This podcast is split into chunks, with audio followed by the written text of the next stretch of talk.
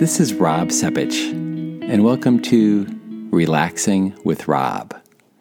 I'd like to talk about coping today, and not over-coping, putting just enough in for situations to handle them effectively, but not wasting any extra effort in the process. One way to illustrate that is if you're able to clench a fist, I'd like you to do that for a moment, really tightly clenched. Uh, you can feel maybe your fingernails in the palm of your hand, tightness throughout your forearm, probably even up to your biceps. You're probably holding your breath without thinking. And now relax and take a breath and kind of shake your hand out and regain some circulation. With that same hand, I'd like you to clench a fist again, but this time very lightly. So you're making a fist, and it looks about the same to anybody else, but it obviously feels quite different to you. Hopefully you're able to breathe through this, and your arm isn't clenched. Your fingernails aren't digging into the palm of your hand. To me, this is coping. But by tightly clenching the fist, we're really overcoping. For example, if a project takes just a couple more hours to finish, coping is just putting it in a couple of hours and finishing it. But overcoping is procrastinating, maybe losing sleep, stress eating, complaining, getting headaches, and then you put the two hours in. That might work once in a while, but you won't run a marathon that way. You'll really burn out.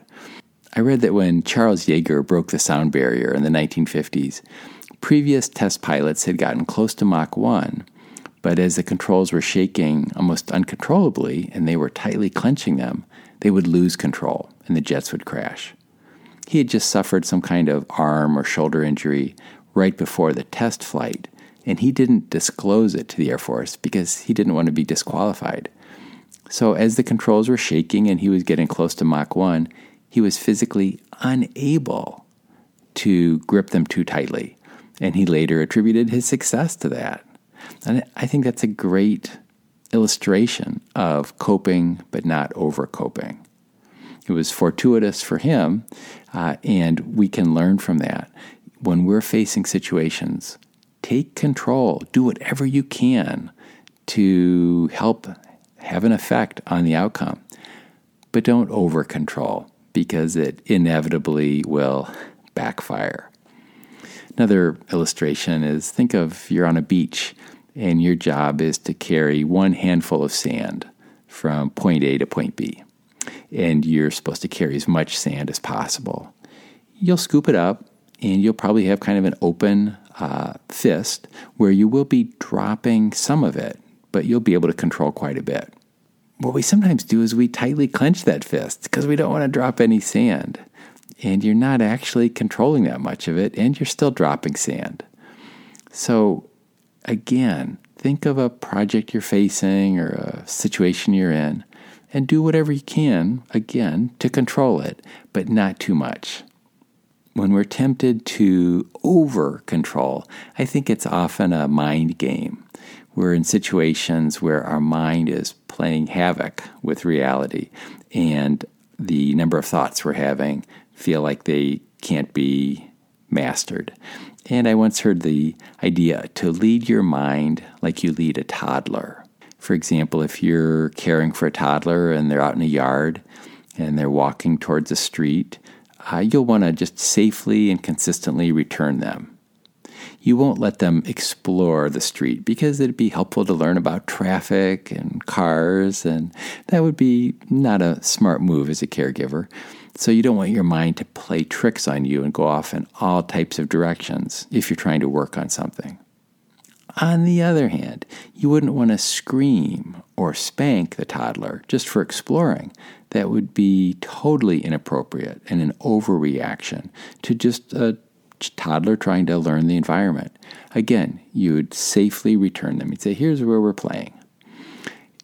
By not being too self-critical when your mind takes off, again, I think you can actually have more control of it instead of thinking, why am I worrying about this? This keeps happening to me. When's it going to stop? I think we're asking too much of our thoughts.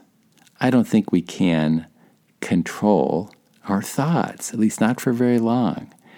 And we create undue anxiety when we feel like we're failing at only thinking positive thoughts, or losing track of our goal. With the volume of thinking we do, those are pretty normal detours that we take. So again, instead of being too self-critical when that happens and over-coping, notice where your mind is and just gently bring it back. You know, I learned that kind of approach for relaxation and meditation, but it's very effective when you're not relaxing and you're just trying to finish a project. Some of us really do lose track quite often, but I don't think that's the problem. And when we are feeling a little bit more skilled at coping but not over-coping and gently bringing our mind back to tasks at hand, I think it can be super helpful to notice how often we are saying or thinking words like should or have to or must or got to. I have to get to the library. I've got to get to work. I need to get to class. That can really add to our stress because it feels like we have no control. Somebody's making us do all these things. We know from so much research on stress that the more control we have over a situation, the more protected we are against the harmful effects of stress. This is a way to increase your feeling of control. Shift those words to something with choice. Whether you say them out loud or just think them, I'm going to the library. I'm going to class. I'll finish this project.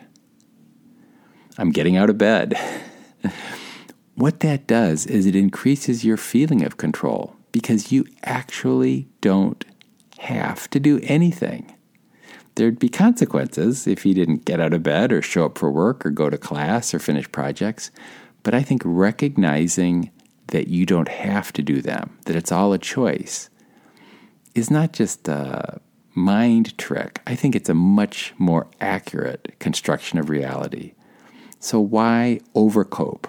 Why overstress? Why act like we have to do all these things? Because we really don't. So I hope one of those ideas, maybe all of them, are helpful in transforming some of the stressors that you're facing and increasing your feeling of personal control over what's going on in your life. Thank you for listening, and we'll talk again soon.